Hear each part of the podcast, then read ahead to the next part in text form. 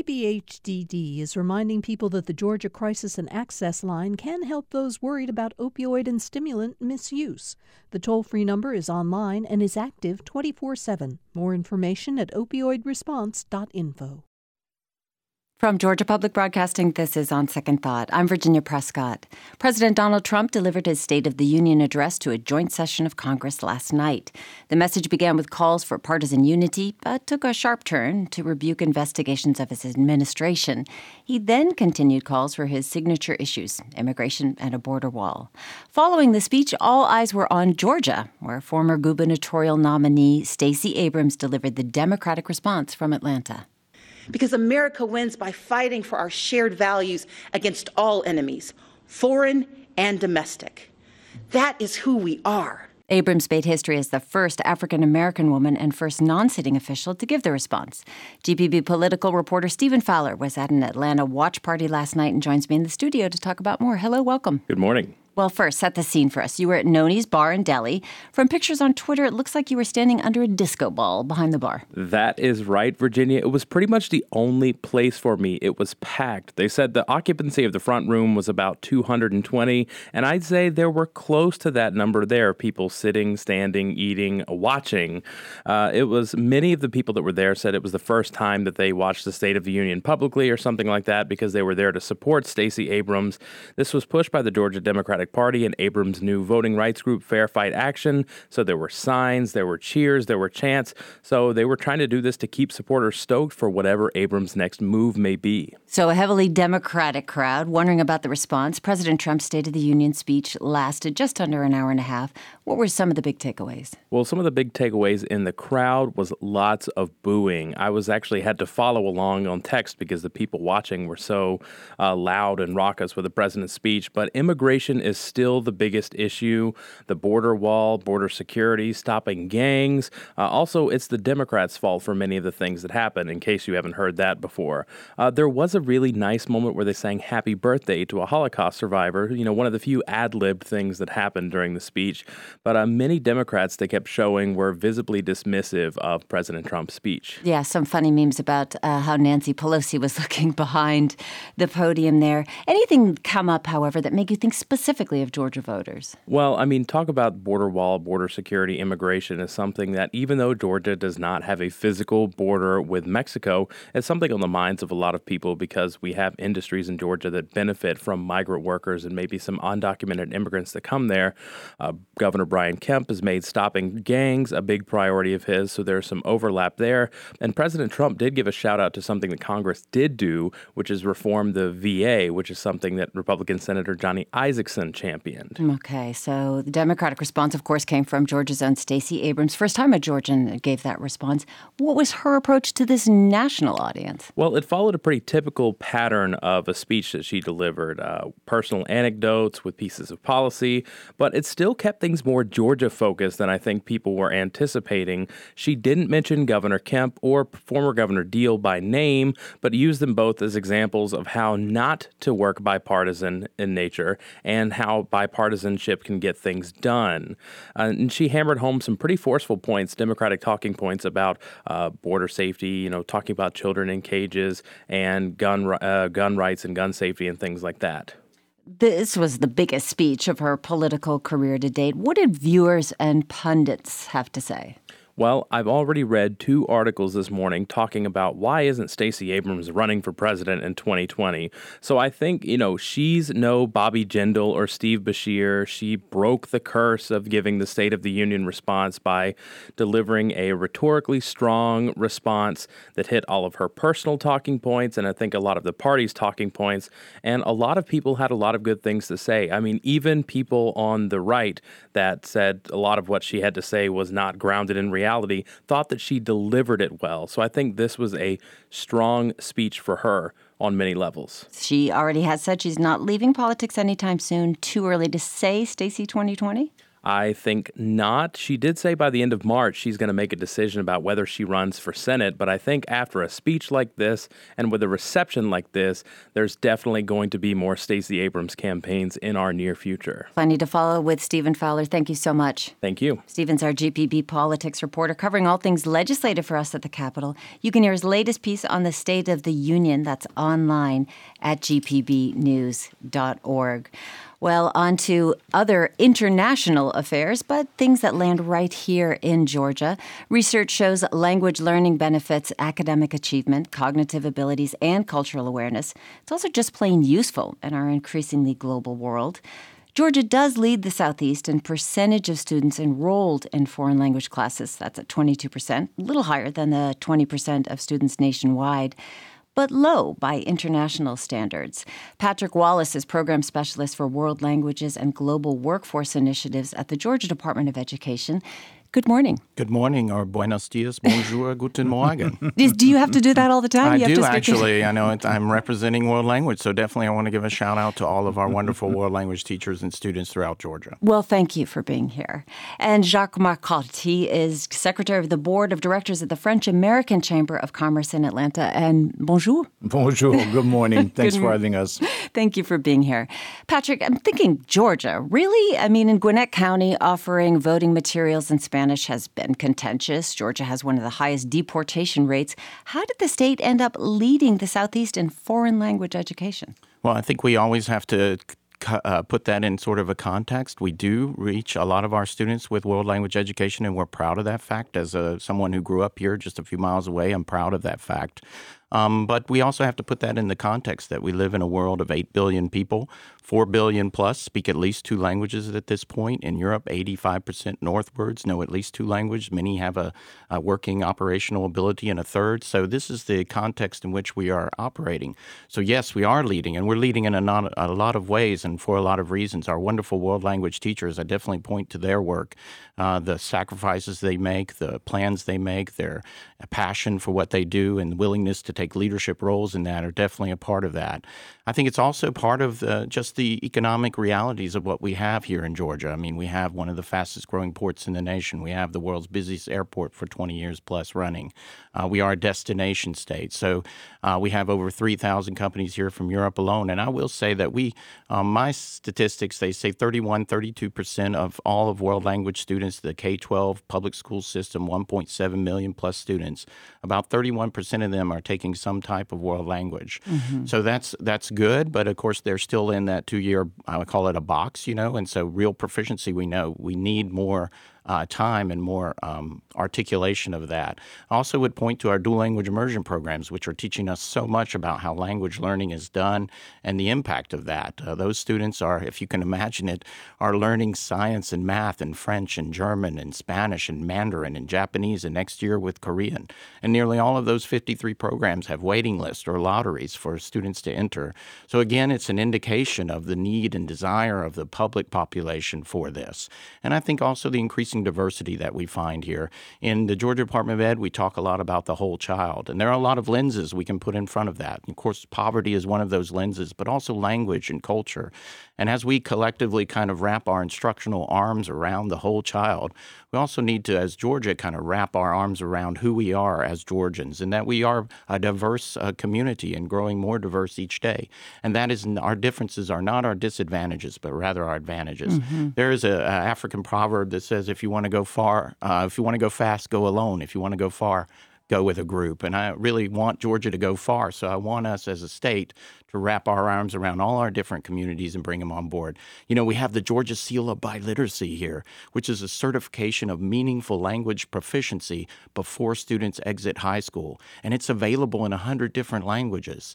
Uh, all of our heritage speaking communities, if you are a student right now listening to me and you have a heritage language, we want to encourage that language. And furthermore, I want you to get the Seal of Biliteracy in that language because from now until the day you stop applying for jobs, that should be on every application you write. If you're in a university or college system, we have wonderful university and college programs here throughout Georgia. I would encourage you to minor in a language or to get some certification of that.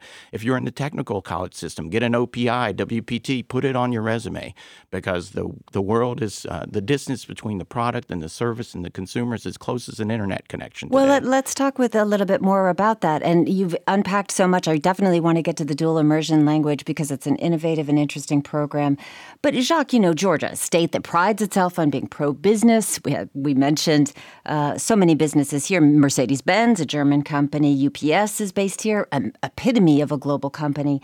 Is Georgia's business community telling education leaders we need a multilingual workforce? Probably sufficient, not sufficiently enough. But you mentioned Mercedes-Benz coming in. Uh, we forget that PSA Peugeot SA is coming to Atlanta with a new uh, U.S. headquarters. So a lot of French companies are coming here. The French American Chamber of Commerce has led in getting people to be more aware of the need for other languages well, you and you, part of the mission there of the French American Chamber of Commerce is to improve commercial and personal relationships between business leaders and communities in France and the Southeast.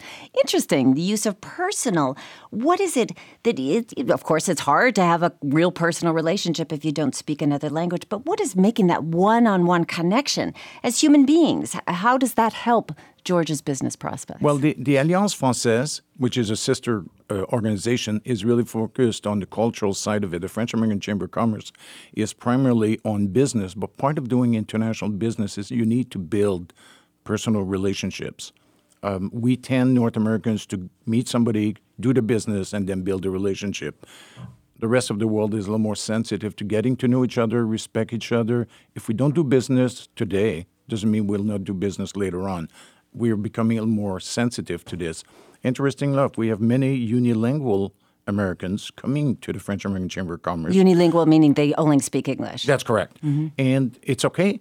And they have a chance to see another part of the world, another culture. And we have uh, many Francophiles in Atlanta that have limited knowledge of French, but love the culture and love the uh, doing business in that environment. Well, you speak French, Spanish, Portuguese, and English. From a business perspective, what kind of demand is there for workers who speak multiple languages? Oh, it's, it's an increasing demand, and Patrick just raised that. Uh, more and more people will need to have. The, the, the key advantage is while most of the people in business in the world speak English as a second language, once you're able to speak in somebody's uh, language or be at ease in their environment, you get the trust building a lot faster.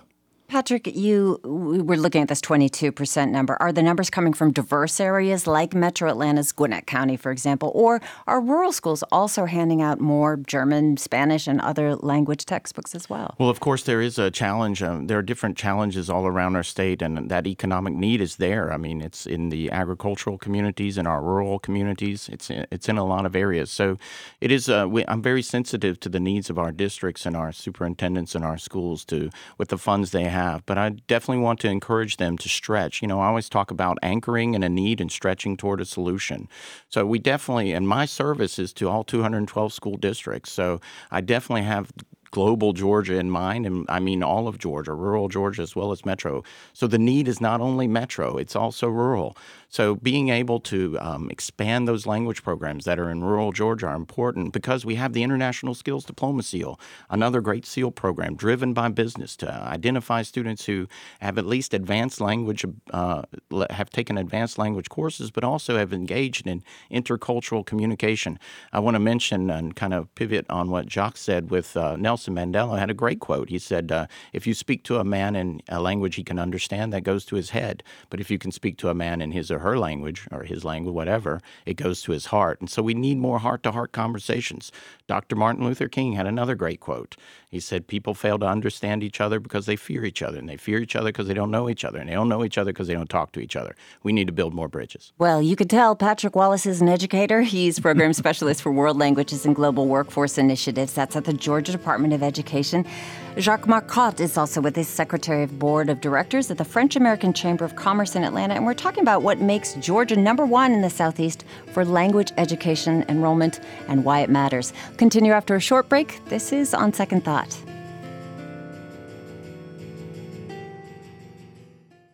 From Georgia Public Broadcasting, this is On Second Thought. I'm Virginia Prescott, and we're continuing our conversation about world language education. Georgia leads the Southeast in percentages of students enrolled in foreign language education classes. And we're talking with Patrick Wallace. He's a program specialist for world languages and global workforce initiatives at the Georgia Department of Education. Also, Jacques Marcotte. He is secretary of the board of directors of the French American Chamber of Commerce in Atlanta.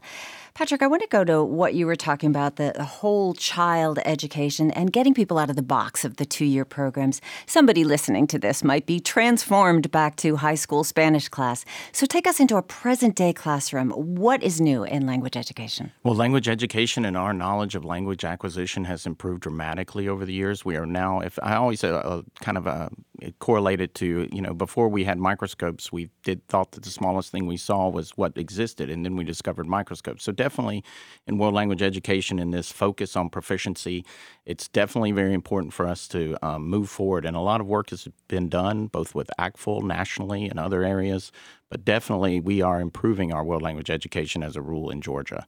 You mentioned the dual immersion program. What is that? So the dual immersion program is where language is basically instruction is carried out in two languages. Half the day is in another target language. So they are learning science and math. As I mentioned, these it's important to point out that these teachers are teaching content in a second language, which adds a whole nother level of rigor, which can uh, impact the kids cognitively, as you mentioned, academically, uh, all the good reasons for that.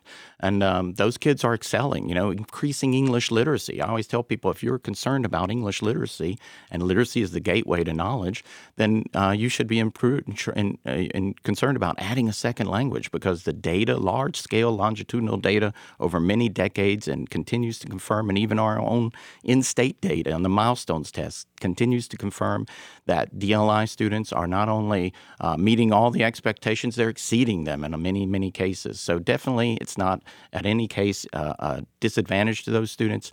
It's a form of education. IB programs are on the rise in Georgia, another indication that people want this education for their children. Well, let's hear from a student in one of these dual immersion programs, Dominic. He's from the International Charter School of Atlanta, native Spanish speaker and learning French.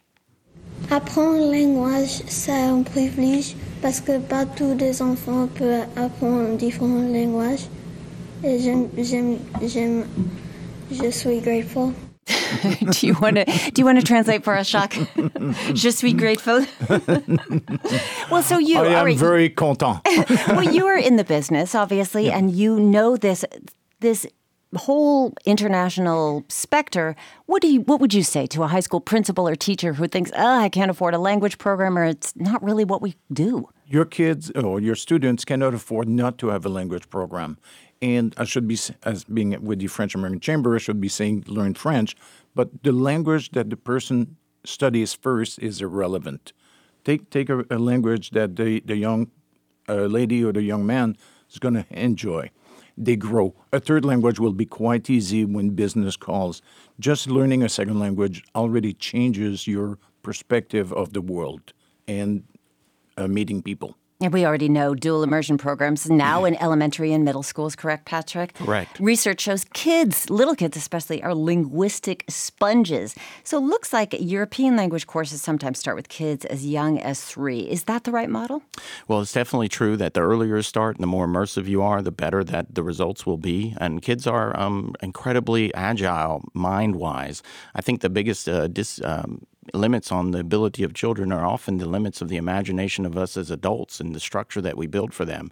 But if you go to those schools and you watch those kids, for them it's a normal thing to learn another language. They don't encounter it as a difficulty, but they embrace it as an opportunity, and they really are just naturally predisposed. Are we are predisposed to learn language, and it's so important. If you ask a business person what's the most important language to learn, they might say the language of the customer. If you ask me, I say it doesn't matter what language you learn. What matters is the level. Get proficient because one. There's a great quote: uh, "One language sets you on a corridor for life two languages opens more doors along that way. Mm-hmm. And Jacques, uh, you're nodding there. What significance do these designations have when multinational companies are coming in? I mean, As you said, Peugeot is on the way, considering whom to hire. Well, Georgia has about 20,000 French companies established.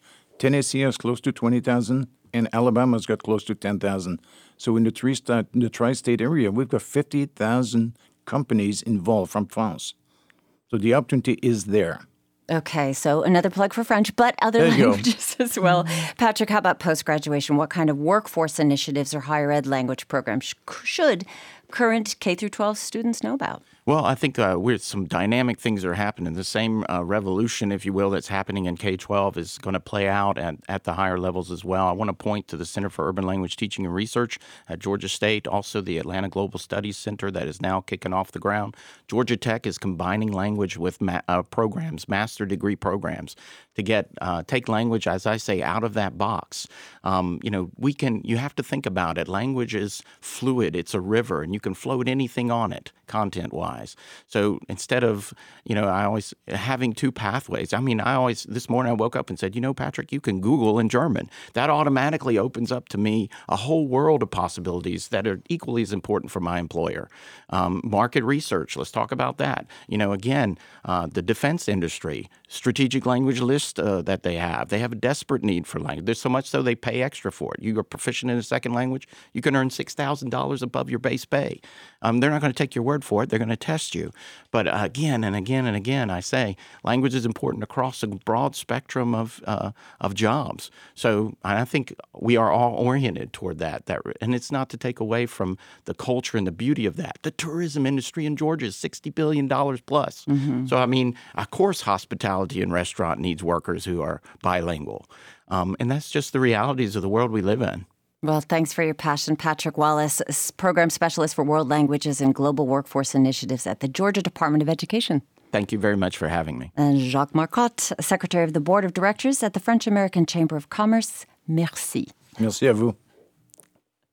Now, there are several languages that are going to be represented at the Atlanta Jewish Film Festival, which opens today and has films running in venues across Atlanta for the next three weeks. Little history here nearly 2,000 people attended the first Atlanta Jewish Film Festival in the year 2000. In 2015, it became the largest Jewish film festival in the world, attracting almost 39,000 moviegoers. Hazel Gold is co chair of the Film Evaluation Committee for the festival, and she's with us in the studio. Hello. Hi, Virginia. Thank you so much for having me on this morning. Well, thank you for being here. Shawn Snyder is director and co writer of the film, To Dust. It is one of 76 being shown at the festival. He's on the line with us from New York. Shawn, thanks for being with us.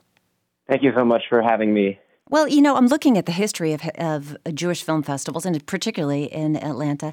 Now, 150 Jewish film festivals in American cities, tens of thousands of people coming to see films here over this three week period. Why, Hazel, do you think these events have grown so popular so quickly? I think it's due in part to the popularity of film as a popular entertainment. And I think it's also due to the fact that this particular film festival is so broad. It reaches so many communities. A large percentage of our viewers who come to the festival year after year are not Jewish. They come from all walks of life here in Atlanta, from many different communities. And the film festival has features, both short features as well as full length features, that cover themes and topics of relevance to people from all walks of life with many different interests. How about for you, Shawn? Your To Dust has been featured in several Jewish film festivals. I'm seeing things, opinion pieces about its film is filling the same void in community that synagogues used to, especially for more secular Jews. Do you see a hunger for films dealing with Jewish experience? Um, I do. I think so. I, I, you know, there's this Jewish history in, in film and this Jewish love of, of film. And I think that, uh, I don't know, especially with, with, with To Dust or, or the best Jewish films, they're, they're almost Talmudic or rabbinic in nature, you know, films that don't, that aren't didactic, but that one can engage in and asks questions and answers and sparks conversation and puts different things, you know, um, different perspectives uh, in conversation with each other.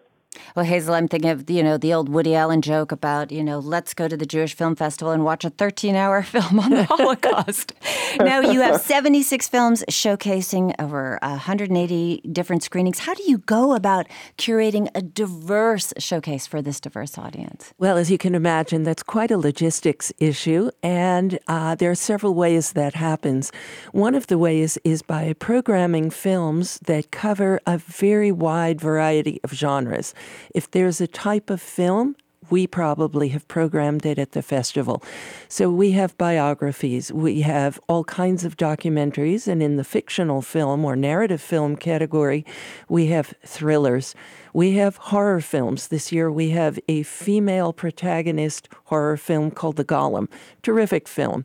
We have rom coms. There are family friendly films for preteens and younger children. There are films that, of course, do deal with the Holocaust and the aftermath of the Holocaust in World War II. So there are films dealing with women's issues, with LGBTQ issues. So that's one way different genres. I think another way, and it is one of the things that distinguishes the Atlanta Jewish Film Festival, most Jewish film festivals are put together by a very small executive board. The Atlanta Festival, from its inception, has had a broader way of doing things, a more open and democratic way. And so we have a volunteer committee, over 200 volunteers, who work on the Film Evaluation Committee. And this has been the third year that it's my privilege to co chair that committee. And because this is a very prestigious festival, directors all want their work to be shown here. So we received 703 film submissions this year, all from directors who would like to be screened at the festival. Our volunteers between the months of May and November watch these films that are screened online at a protected website. They do a very short online evaluation, and then I help lead meetings every two, two and a half weeks where we discuss these films.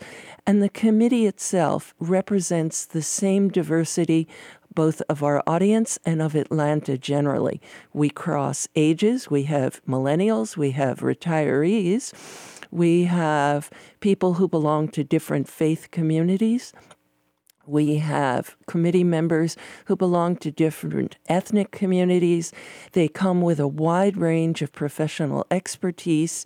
Their jobs, everything from psychologists, people in the arts community, educators, medical doctors. I'm going to stop you because I want to make sure that we get to hear a little bit more about Shawn's film. So uh, sorry about that. There are movies, of course, set in contemporary America, like your film, Shawn. It's in a Hasidic community in upstate New York called To Dust. Let's hear just a, a little bit of from the film. It's it's a little bit of a dark buddy comedy. We have a science teacher played by Matthew Broderick and the Hungarian actor Geza Rohrig as a grief-stricken cantor committing blasphemy, basically. Here's a clip. I've just sinned. I've spent my whole day sinning. I'm not sure if you can recognize the doctor. Well, it's not doctor. I don't. Just professor. Professor, please. I don't even know what you're asking. I fear for her. I fear her soul is suffering until she returns to the earth. What's to become of her body? What's going on here, Shawn? So um, it's complicated. Uh, to, Dust tells the story of, of, of Shmuel. He's a Hasidic cantor, as you mentioned, in upstate New York, and he's deeply distraught over uh, the untimely death of his wife. And he's trying and he's trying and he's trying to, to seek religious solace through the very specific um, mourning rituals of the Jewish faith. Uh, and yet his grief is spilling outside of the boundaries of those uh, of those guidelines, and it's starting to manifest itself as this gnawing need to understand what's happening to her body uh, after burial as she decomposes six feet under. Uh, asking those questions is incredibly taboo in his community, sort of an existential threat to, to his worldview. Uh, so he needs to to tiptoe outside of that enclave, and that search lands him at a community college. Uh, where to his spiritual and scientific rescue comes Albert, played by Matthew Broderick, who is a bit of a bumbling, uh, bewildered, bored, um, Jethro Tull loving biology professor. And the two embark on a darkly, darkly, darkly comic and increasingly literal uh, undertaking into the underworld to try to figure out, you know, what the realities of, of death are. It's a um, very odd and, and oddly personal film. Um, it's uh, about love and loss and uh, life, and grief and deep questions and a handful of decaying pigs along the way. it is really quite a film uh, tackling grief and acceptance and science and religion, devotion, devout believers in the secular world. Why are these contrasts so interesting to you, Shawn? I think that that um, you know the, the movie always it intends to ask more questions than it answers. It's about these huge issues and, and these deep issues, and I do think that um, you know, there are unknowns, and, and there has to be this humility. Uh, and religion and science, they're often seen as opposites, but I think that they can enter into conversation with each other in a very beautiful way. And there's many nuanced ways in which they, you know, they they interact and they converse with each other. But at the end of the day, I mean, if you go down the rabbit hole of, of religion and you go down the rabbit hole of science, you're greeted with, with the unknown and with mystery. And I think that there needs to be humility before that mystery. And I also think that the film deals with sort of going down the rabbit hole of an individual human heart, you know, idiosyncratically trying to find uh, its meaning and, and purpose and, and, and life and continuing life after the loss of uh, of a of a spouse and after the loss of, of a loved one that that deep and dear and, and the way in which an idiosyncratic heart idiosyncratically heals is is unknown and mysterious as well. And I think that if we can enter that conversation and put those things into play, um, uh, and do so humbly, um, uh, and break down those borders, that something there's a very interesting conversation that can happen. And um, based on the the sheer absurdity of life and the and the tonal um, tightrope that is life itself, there's some comedy in there too. Well, Shawn Snyder, To Dust, his film opens on March 1st at the Spring Cinema and Tap House in Sandy Springs and at the Tara Cinema, Cinema 4 in Atlanta. Hazel, thank you so much for being with us and congratulations on all the films you've put together. Thank you so much. Hazel Gold, co chair of the Film Evaluation Committee for the Atlanta Jewish Film Festival. There'll be more on Second Thought coming up in just a moment. I'm Virginia Prescott. From Georgia Public Broadcasting, this is On Second Thought. I'm Virginia Prescott. Jessica Kensky and Patrick Downes were newlyweds and spectators at the 2013 Boston Marathon. They were at the finish line, cheering on other runners when the bombs went off. Patrick lost his left leg, Jessica eventually lost both legs. The blast was followed by countless surgeries, rounds of physical therapy, and some very dark days. Then they added another member to their family, a black lab named Rescue. Rescue is a therapy dog and the subject of Jessica and Patrick's New York Times best-selling children's book, Rescue and Jessica, a life-changing friendship. And they're among the authors who are going to be at the Savannah Book Festival next weekend. Joining me now from Boston. Welcome. Thank you. Thanks Hi. Yeah, thanks for having us. So is Rescue going to bark for us or is he, you know, he doesn't only he only does radio when uh, his contract permits? Ready? Speak. Good boy. Good job. Good boy. That's him saying, you know, hello, good morning, and he can't wait to come down, y'all. so, so glad to meet Rescue and the pair of you who've been through just an amazing, amazing journey. If you can bring us back a little bit, how long had you been married actually before the Boston Marathon?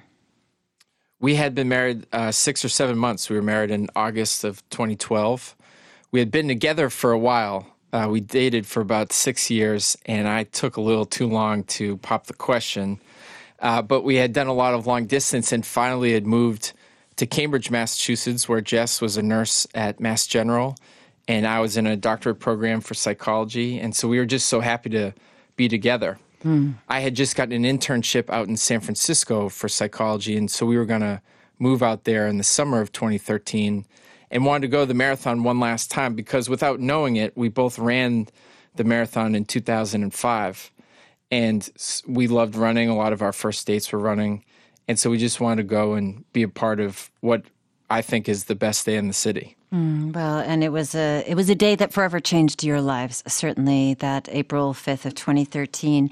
For you, uh, both of you, after the bombing, losing two limbs in Jessica's case, one in yours, you were living for three years at Walter Reed Hospital in Maryland.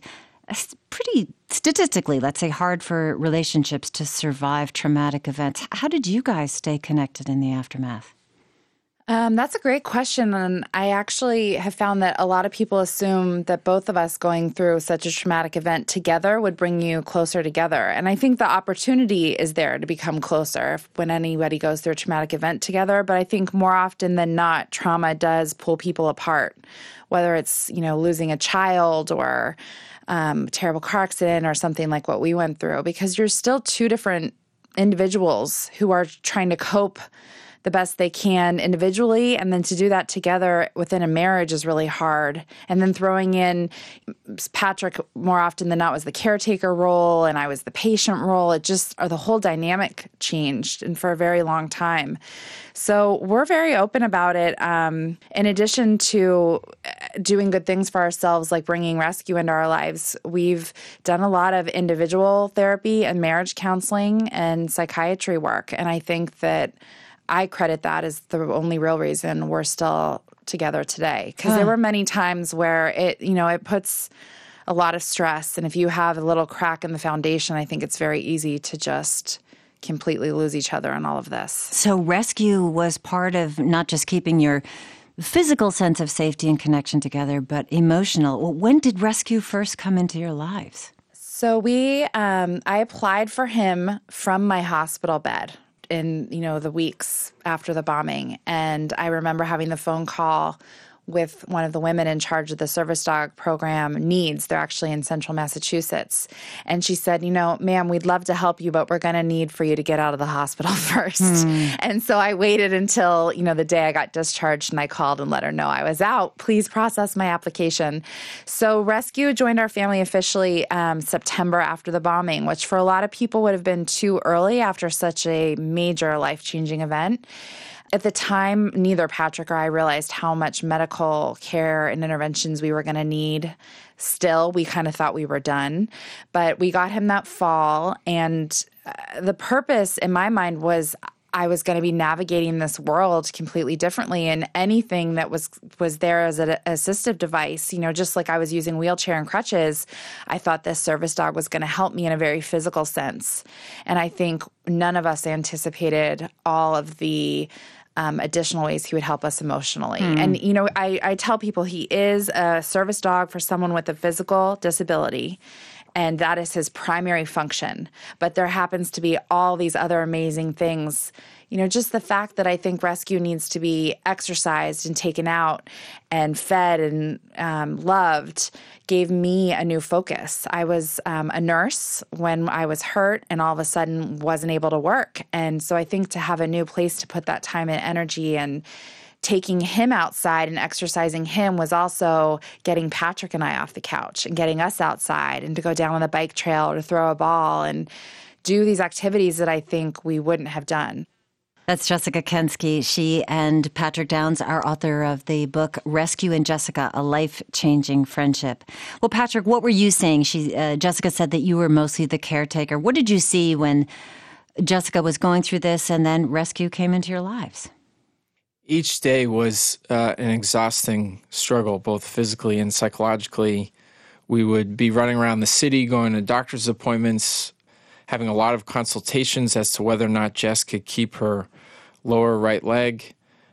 We didn't really know what the future held for us, and we were exhausted by it. And the day we got rescue, I can still picture him bounding through the door at the service dog organization. And we bursted out laughing. Hmm. Jess was laughing. I was laughing. Her sister, her father. We were just, and this feeling came through our bodies that was unrecognizable in some ways that we hadn't had that kind of joy and laughter for a really long time. So it felt like we were experiencing it for the first time. And also for our extended family to give them something to laugh about, to give us something to talk about that was a safe topic. Mm. Most of what we talked about in those times were so loaded. And even something that you thought was innocuous ended up being loaded in some way. Yeah, and then you wrote this book focusing on an 11 year old character named Jessica. Mm-hmm. uh, her disability does mirror yours in real life, but with one noticeable difference. Her amputations were not related to uh, a traumatic event like the Boston Marathon bombing. Why did you decide to skip that in your book, Jessica?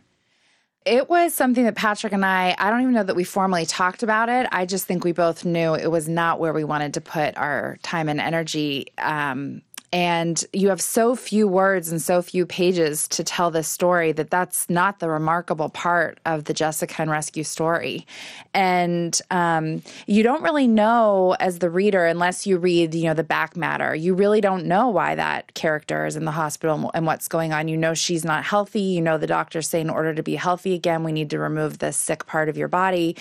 But that's not the that's not where the amazing part of the story happens. You know, it's it's what happens after that and how she and Rescue begin to navigate this new world again. And um, you know, it does mirror mine in that I thought I was getting better with that first amputation and the worst was behind me. And then to have to go back and make the horrible decision to amputate my second remaining leg and start over was just so terrible to do, horrible for people to watch, and felt like starting over at the beginning again and everything is twice as hard. And I think kids might not relate to a double amputation, but growing up is tough and being an adult is tough, frankly. But, you know, I think they can relate to the practicing and trying again and feeling like you've mastered something only to find out you've actually been defeated and you need to start over. Mm. So we just felt like these were the themes that are important to share with um, young children.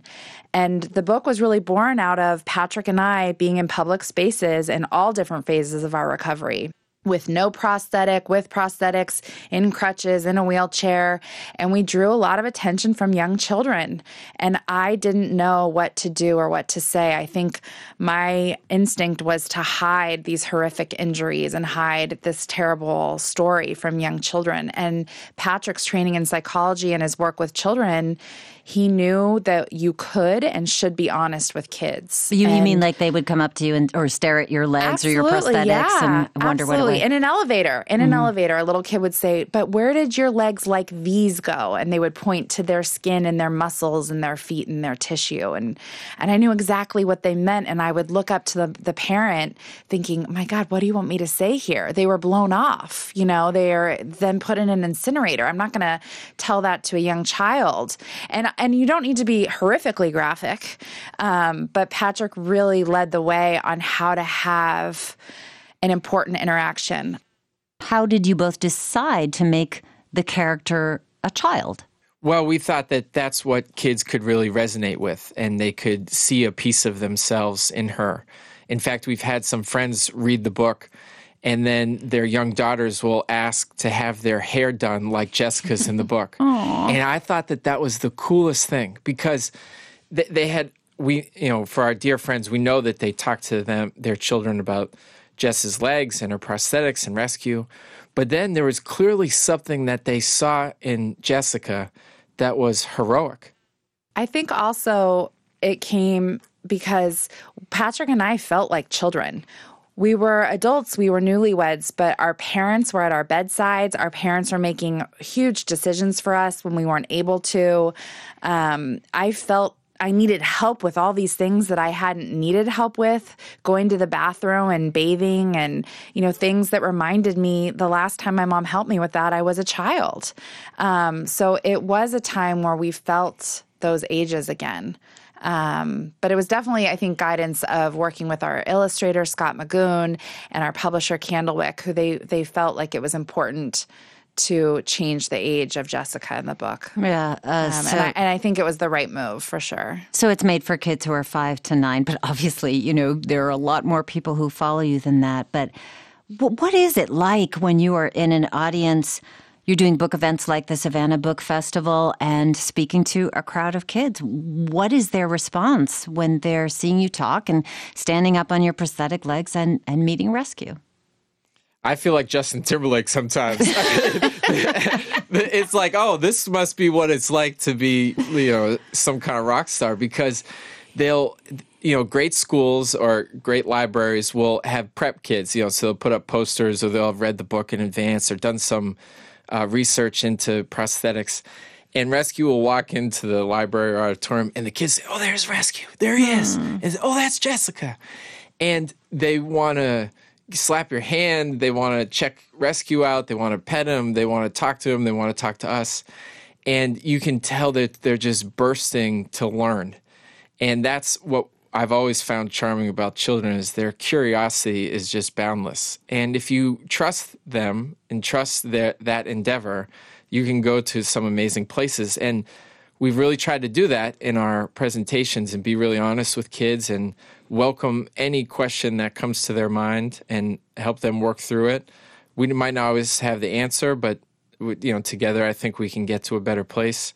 And we've never uh, ceased to be amazed by their questions and curiosity and compassion. Mm-hmm. Like that, we don't have to teach them the compassion. It's just so innate in them that they want to, they see this young girl who has been through a really difficult experience and they want to care for her or they want to find some way to care for people like that in their community.